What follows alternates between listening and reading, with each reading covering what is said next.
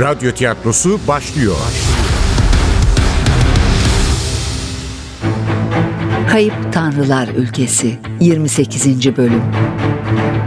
Eser Ahmet Ümit. Radyoya uyarlayan Safiye Kılıç. Seslendirenler. Anlatıcı Bora Sivri. Başkomiser Yıldız Nur Saçbüker Otan. Tobias Murat Aydın Cemal Ölmez Onur Kırış Rudolf Winkelmann Doğan Öncel Komiser Kurt Kaan Kıran Efektör Cengiz Saral Ses Teknisyeni Erman Gündüz Yönetmen Aziz Acar.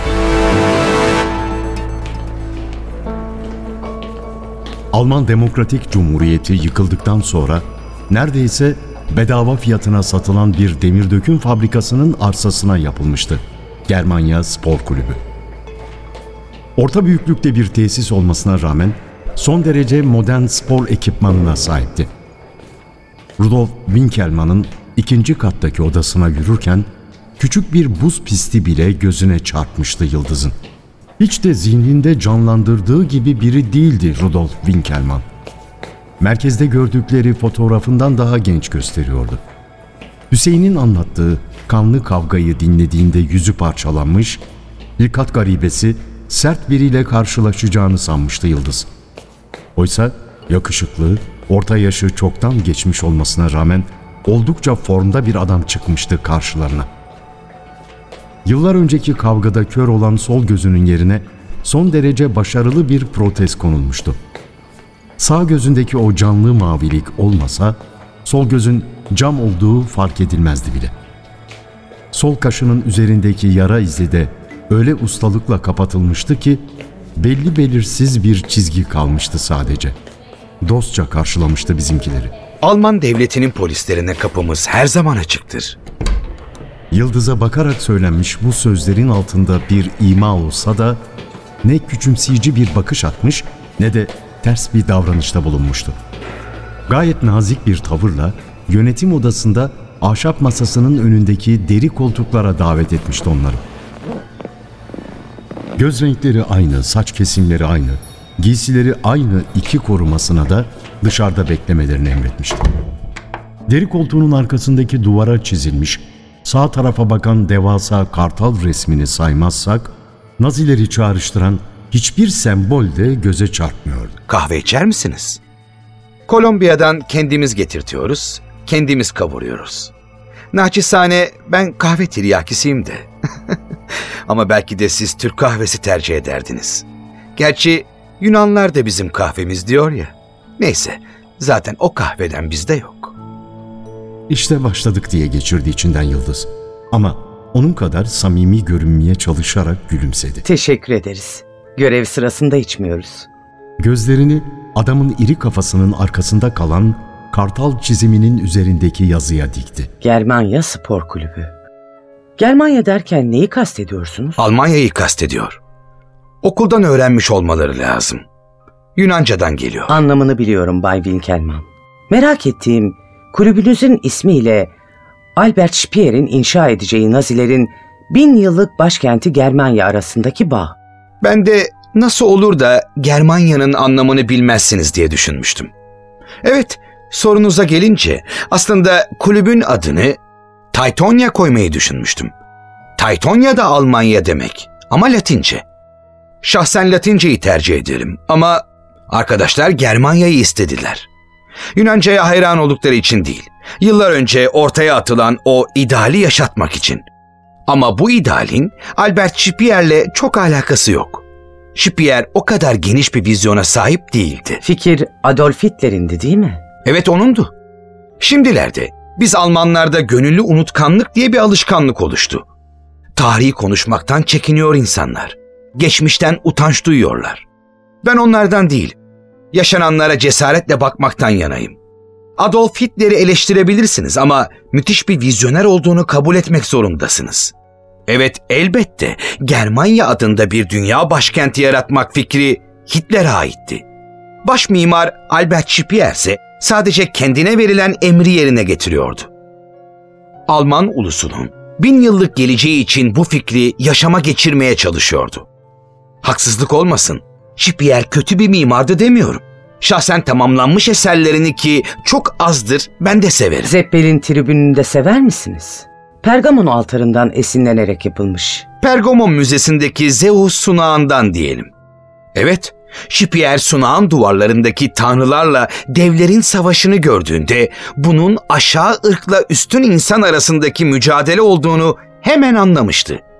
Bence onu esinleyen de o filizlerdeki heykeller oldu.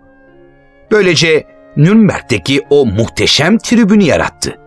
Ne yazık ki bugün yıkılmış durumda. Ama kim ne derse desin, bence hala Şipier'in başyapıtı Zeppelin tribünüdür. Tanrılara yakışan bir görkeme sahiptir. Tanrılara yakışan dediniz.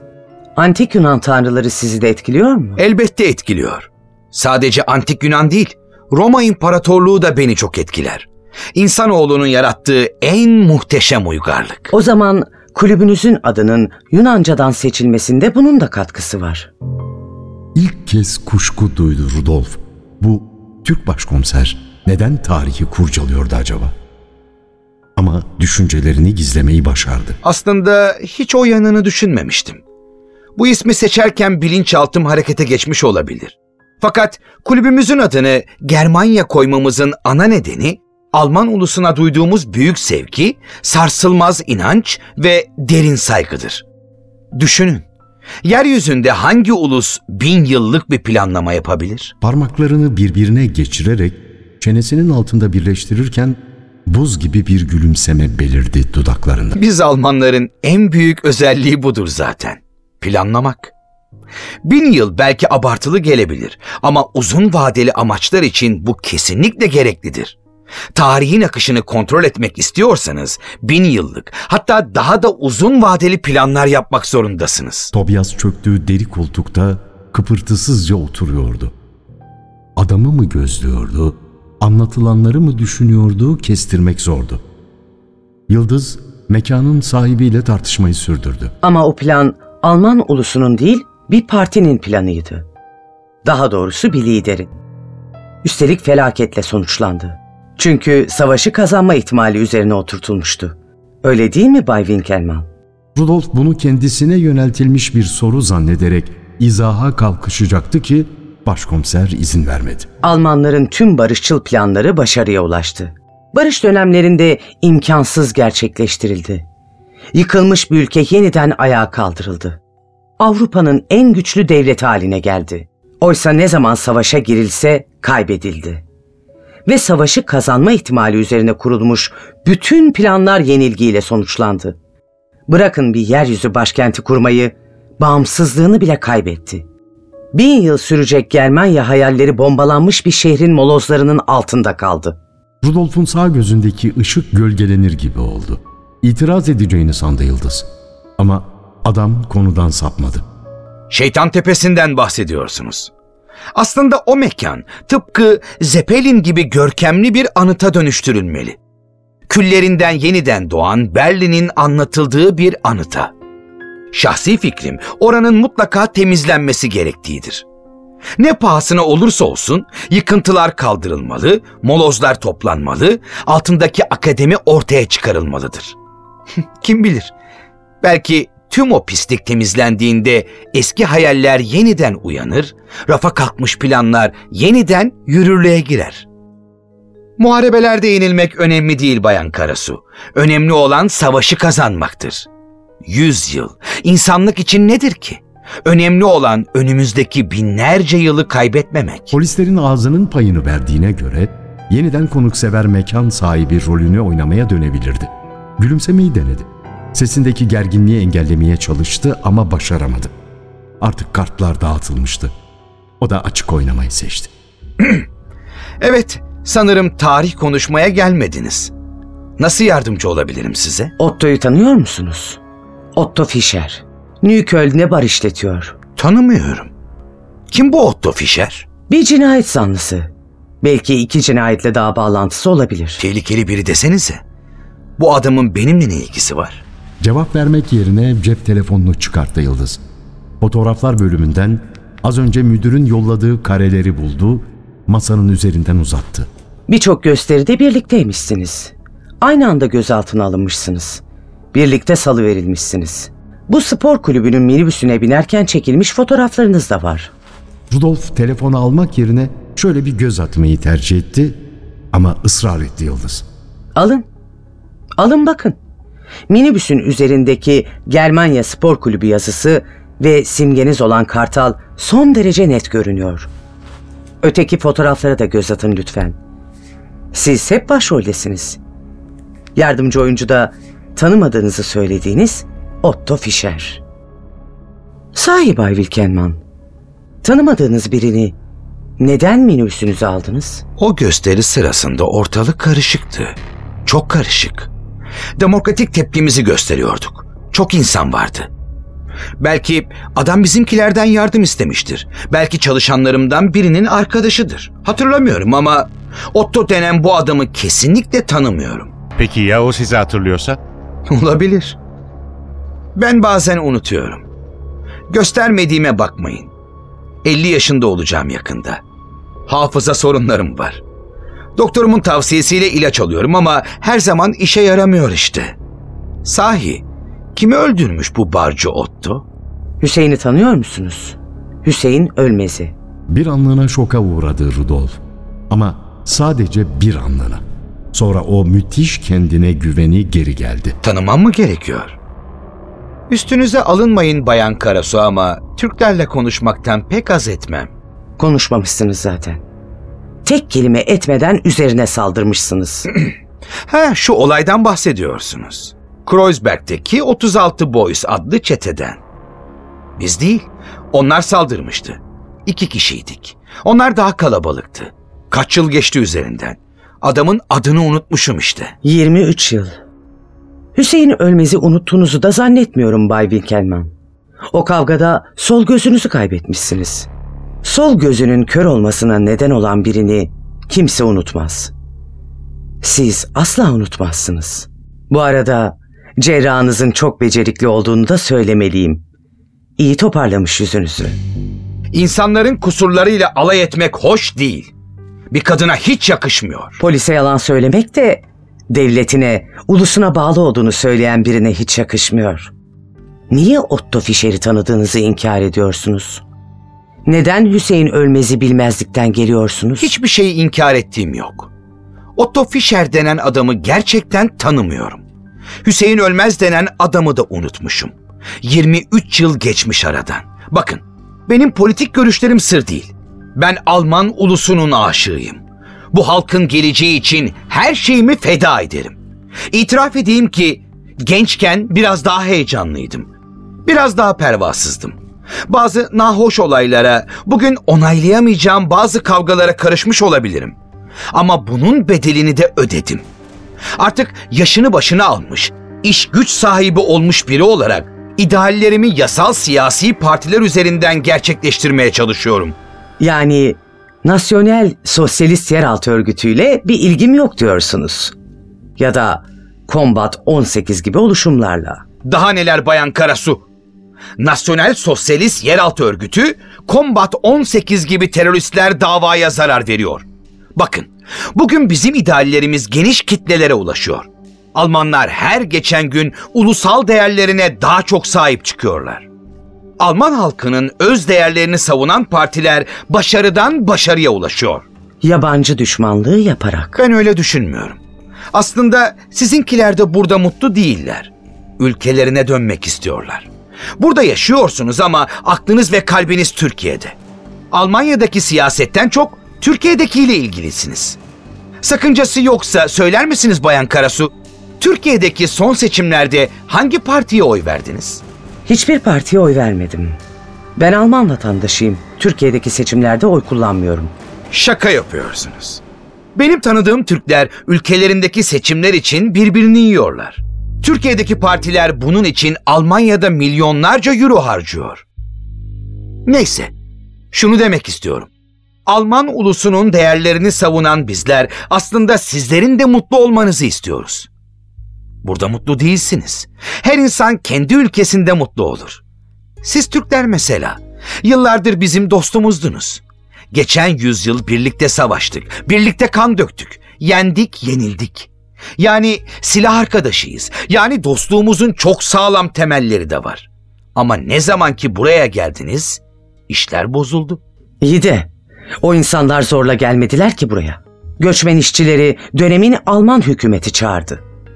Ülkede iş gücü açığı vardı. Onlar da geldiler. Savaş yaralarını sarmada Alman halkına önemli bir destek verdiler. Bunu herkes biliyor. Rudolf sağ elinin serçe parmağındaki mavi taşlı yüzükle oynamaya başlamıştı. Tamam kabul ediyorum. Evet öyle oldu. Ama ülkelerine geri döneceklerdi. Planlama bunun üzerine yapılmıştı. Sizinkiler de öyle düşünüyorlardı. Kazandıkları markları çantalarına doldurup ülkelerine gitmek, orada iş kurmak, ev sahibi olmak, tarla satın almak. Ne olduysa artık dönmediler. Ne döndüler ne de uyum sağladılar. Kendinize örnek göstermeyin. Siz farklısınız. Alman vatandaşıyım diyorsunuz. Kusursuz bir Almanca ile konuşuyorsunuz. Belli ki iyi de bir polissiniz. Mesleğinizi başarıyla yapıyorsunuz ama Türkiye'lilerin yüzde kaçı sizin gibi? Büyük çoğunluğu Almanya'ya uyum sağlayamadı. Hakikat bu. Kendilerini Almanya'dan çok Türkiye'ye ait hissediyorlar. Yıllardır Almanca öğrenmeden yaşayanlar var bu şehirde. Bırakın Berlin'den başka bir şehre gitmeyi, oturduğu semtten başka bir semte gitmeyenler var. Kimin suçu bu? Hiç bilmedikleri bir kültürün ortasına düşen, çoğu Türkiye'nin kırsalından gelmiş göçmenlerin mi? Yoksa onları eğitmek yerine bir an önce ülkeden sepetlemeye çalışan hükümetlerin mi? Bakın size bir olay anlatayım. Sosyal Demokrat Parti'nin yerel yöneticilerinden bir arkadaşım vardı. Johan. Johan Reuter. Çocukluktan beri tanışırız. Göçmen haklarının fanatik bir savunucusuydu. Açıkça göçmenlerden yana ayrımcılık yapardı. Bunun da gerekli olduğunu savunurdu. Ama bir gün banyosundaki boru patladı, zavallı Johan'in evine kan yağdı. Niye biliyor musunuz? Çünkü üst kattaki Müslüman komşusu Kurban Bayramı'nda banyosunda koyun kesmişti. Pıhtılaşan kan boruları tıkamış, bir noktada patlamıştı. O günden sonra bizim Johan'in görüşleri değişmeye başladı. Bu iki toplumun bir arada yaşayamayacağını anladı. Almanlar için de göçmenler için de en iyi çözüm herkesin ülkesinde yaşaması. Karşısındaki adamın böylesine insanlık dışı bir düşünceyi bu kadar doğal bir tavırla anlatmasını şaşkınlıkla izliyordu Yıldız. En korkuncu sıradan faşizmdir derdi babası. Faşist düşüncenin sıradan hakikatler olarak sıralanması, buna inanılması, bunun savunulması. Daha kötüsü Rudolf gibilerin bugün bunu açıkça savunacak cesareti buluyor olmasıydı. Sinirlenmeye başladığını hissediyordu. Bu hiç iyi değildi. Konuyu kapatmalıydı ama yapamadı. Yani 60 yıl önce buraya gelen insanlar, onların burada doğan çocukları hepsi tası tarağı toplayıp Türkiye'ye dönsün diyorsunuz. 60 yıllık emeği, çabayı, yerleşimi, yani 60 yıllık hayatı bir anda silerek. Öyle mi? Elbette haklarınızı alarak. Bu konuşmaları uygunsuz bulan Tobias kıpırdanmaya başlamıştı. Rudolf'un dikkatinden kaçmadı bu durum. Örneğin siz Bay Becker. Siz de benim gibi doğudansınız. Hiç inkar etmeyin. Her halinizden belli. Akrabalarınızın, arkadaşlarınızın çoğu işsiz. Evet, ne yazık ki doğu ile batı arasındaki fark henüz kapanmadı. Ne yazık ki komünizmin açtığı hasar hala giderilemedi. Neden devletimiz göçmenlere harcadığı zenginliği, enerjiyi, çabayı kendi halkından, kendi kanından olanlara harcamasın? O zaman doğu ile batı arasındaki fark da kolayca kapanır. Batı'da bunun için vergi var Bay Winkelmann. Batı'da yaşayan herkes doğudakiler için para ödüyor. Ama konumuz bu değil.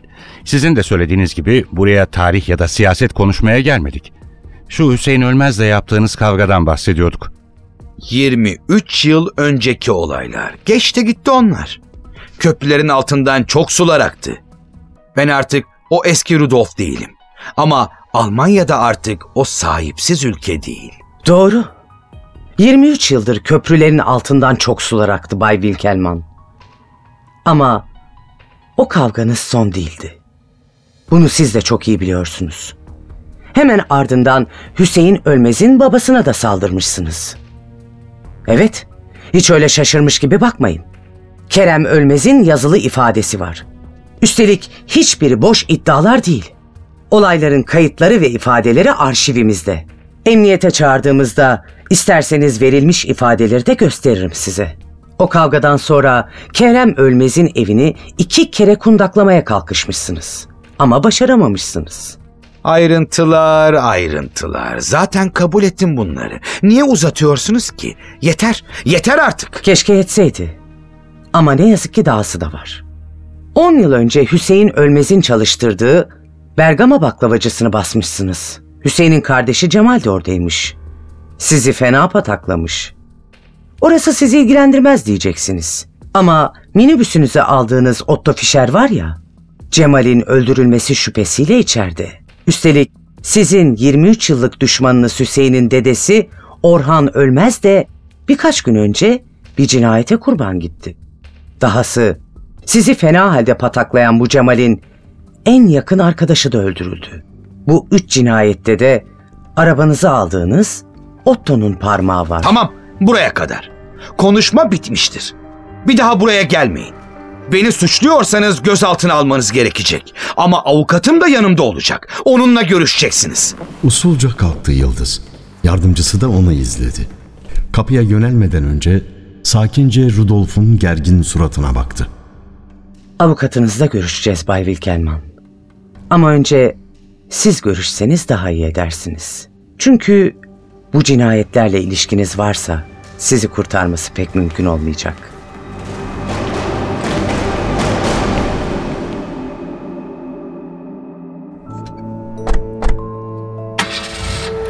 Rudolf'un orada pek sessizdin. Mayonezi bol, jambonlu baget sandviçini yemekte olan yardımcısına sormuştu Yıldız. Dönüşte otomobilin direksiyonuna o geçmişti. Hazırlıksız yakalanan Tobias aceleyle yuttu ağzındaki lokmayı. İzliyordum şef. Adamın davranışlarını izliyordum. Sen yeterince sıkıştırdın. Nasıl tepki vereceğini görmek istiyordum. O tepkinin arkasındaki ruh halini anlamaya çalışıyordum. Ee, anladın mı bari Rudolf Wilkelman'ın ruh halini? Tam olarak değil. Ama adam bana samimi geldi. Elbette Otto ve Hüseyin'i tanımıyorum derken yalan söylüyordu. Onu kastetmiyorum. Ama siyasetle ilişkisi hakkında söylediklerine inandım. Çünkü çevremde böyle çok insan var. Gençliklerinde daha pervasızlar. Kolayca şiddet eylemlerine başvuruyorlar. Kariyer yaptıktan sonra yatışıyorlar. Yahut daha makul ya da kabul edilebilir yöntemleri kullanmayı seçiyorlar. Üstelik adam düşüncelerini de saklamadı. Hitler'e duyduğu hayranlığı, yabancılara beslediği nefreti olduğu gibi anlattı. Otto ve Hüseyin hakkında dürüst davranmamasını nasıl yorumluyorsun? Hüseyin'le kavgalarını saklamasını anlarım. Kendisi açısından trajik bir olay. Kanlı bir kapışma var, sonra da sürmüş. Ama Otto'yu tanımadığını söylemesi ilginç tabii. Ve birlikte çekilmiş fotoğraflarını göstermemize rağmen inatla inkar etmesi. Ama haklısın. Rudolf samimi görünüyordu. Seçim yoluyla iktidara gelebileceklerini umuyor. Irkçı partilerin yükselişine bakarsak pek de haksız sayılmaz. O yüzden şu sıralar terör eylemlerinin amaçlarına zarar vereceğini düşünüyor olabilir.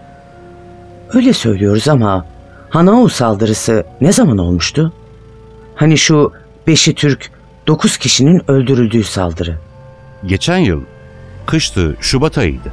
Evet, Şubat'ın ortası olmalı. Yaklaşık bir buçuk yıl olmuş. Ondan önce de ırkçı bir terörist Halle'de sinagoga saldırmıştı. Aslında sinagogda katliam yapacakmış. Yahudilerin kutsal günüymüş. İçeri giremeyince etrafı taramıştı. Orada da iki kişi yaşamını yitirmişti. Yanılmıyorsam Halle saldırısı da Hanau saldırısından birkaç ay önce olmuştu. Yani neonaziler yabancıları ülkeden atmak için hem yasal olanakları hem de şiddeti kullanmaktan çekinmezler mi diyorsun? Kesinlikle. Ama asıl amaçları yabancıları ülkeden kovmak değil. İktidarı ele geçirmek. Yabancı düşmanlığı onlar için çok iyi bir istismar konusu. Evet Tobias. Rudolf ve arkadaşları yasal yollardan iktidara gelebiliriz. Şiddete başvurmayalım diyecek adamlar değil. Geçmişte ideallerine ulaşmak için her şeyi göze aldılar. Yine alırlar. Geçmişte yaptı. Yine yapmış olabilir. Bunların tek merkezden yönetildiğinden emin miyiz? Hepsi aynı fikirde mi? Rudolf gibi adamlar artık şiddetten uzak durmayı seçerken bir kısım neonazi de şiddete başvurmak gerektiğini düşünüyor olamaz mı? Olabilir elbette. Ama Rudolf'un Otto ve adamlarını yönetebileceği de bir gerçek.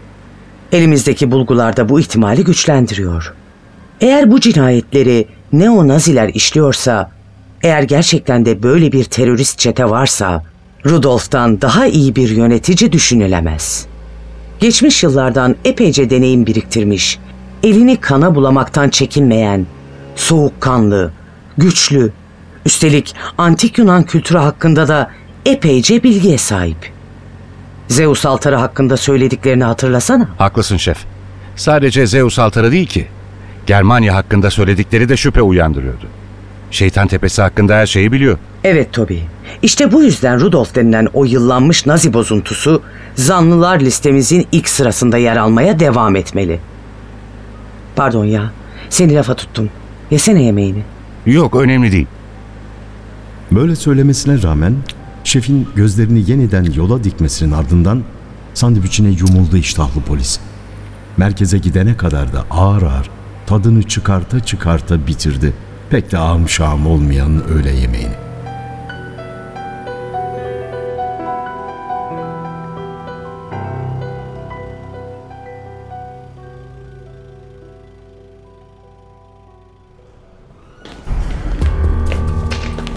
Merkeze girer girmez Kurt'un kendisini aradığı haberini aldı Yıldız.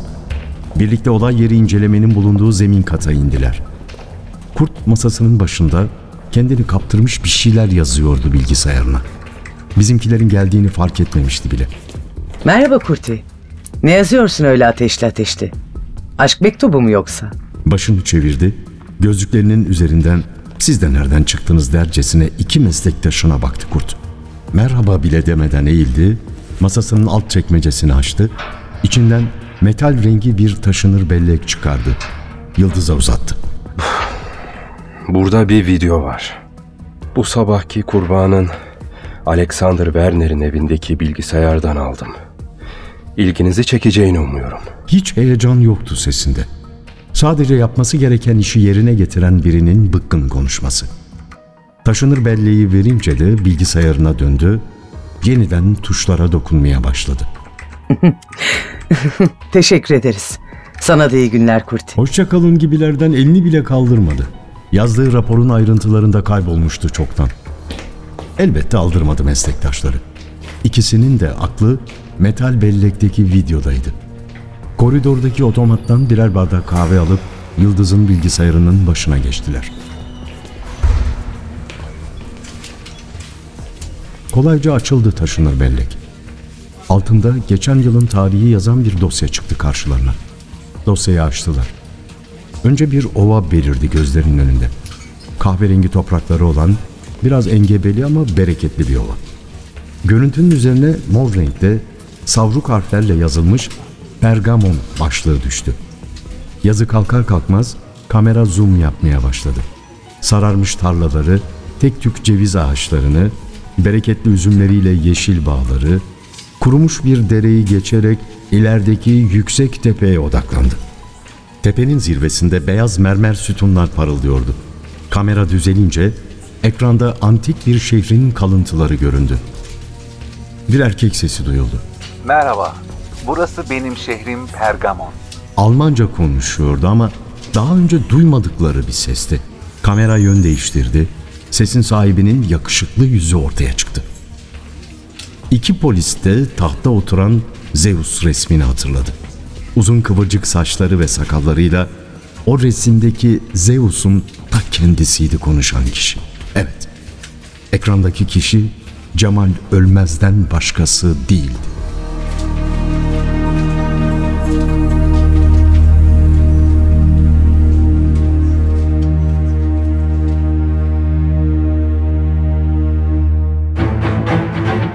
Kayıp Tanrılar Ülkesi.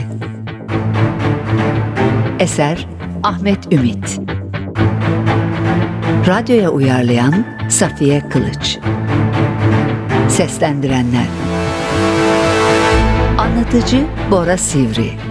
Başkomiser Yıldız, Nur Saçbüker Otan, Tobias, Murat Aydın, Cemal Ölmez, Onur Kırış, Rudolf Winkelmann, Doğan Öncel, Komiser Kurt, Kaan Kıran, Efektör Cengiz Saral, Ses Teknisyeni Erman Gündüz, Yönetmen Aziz Acar.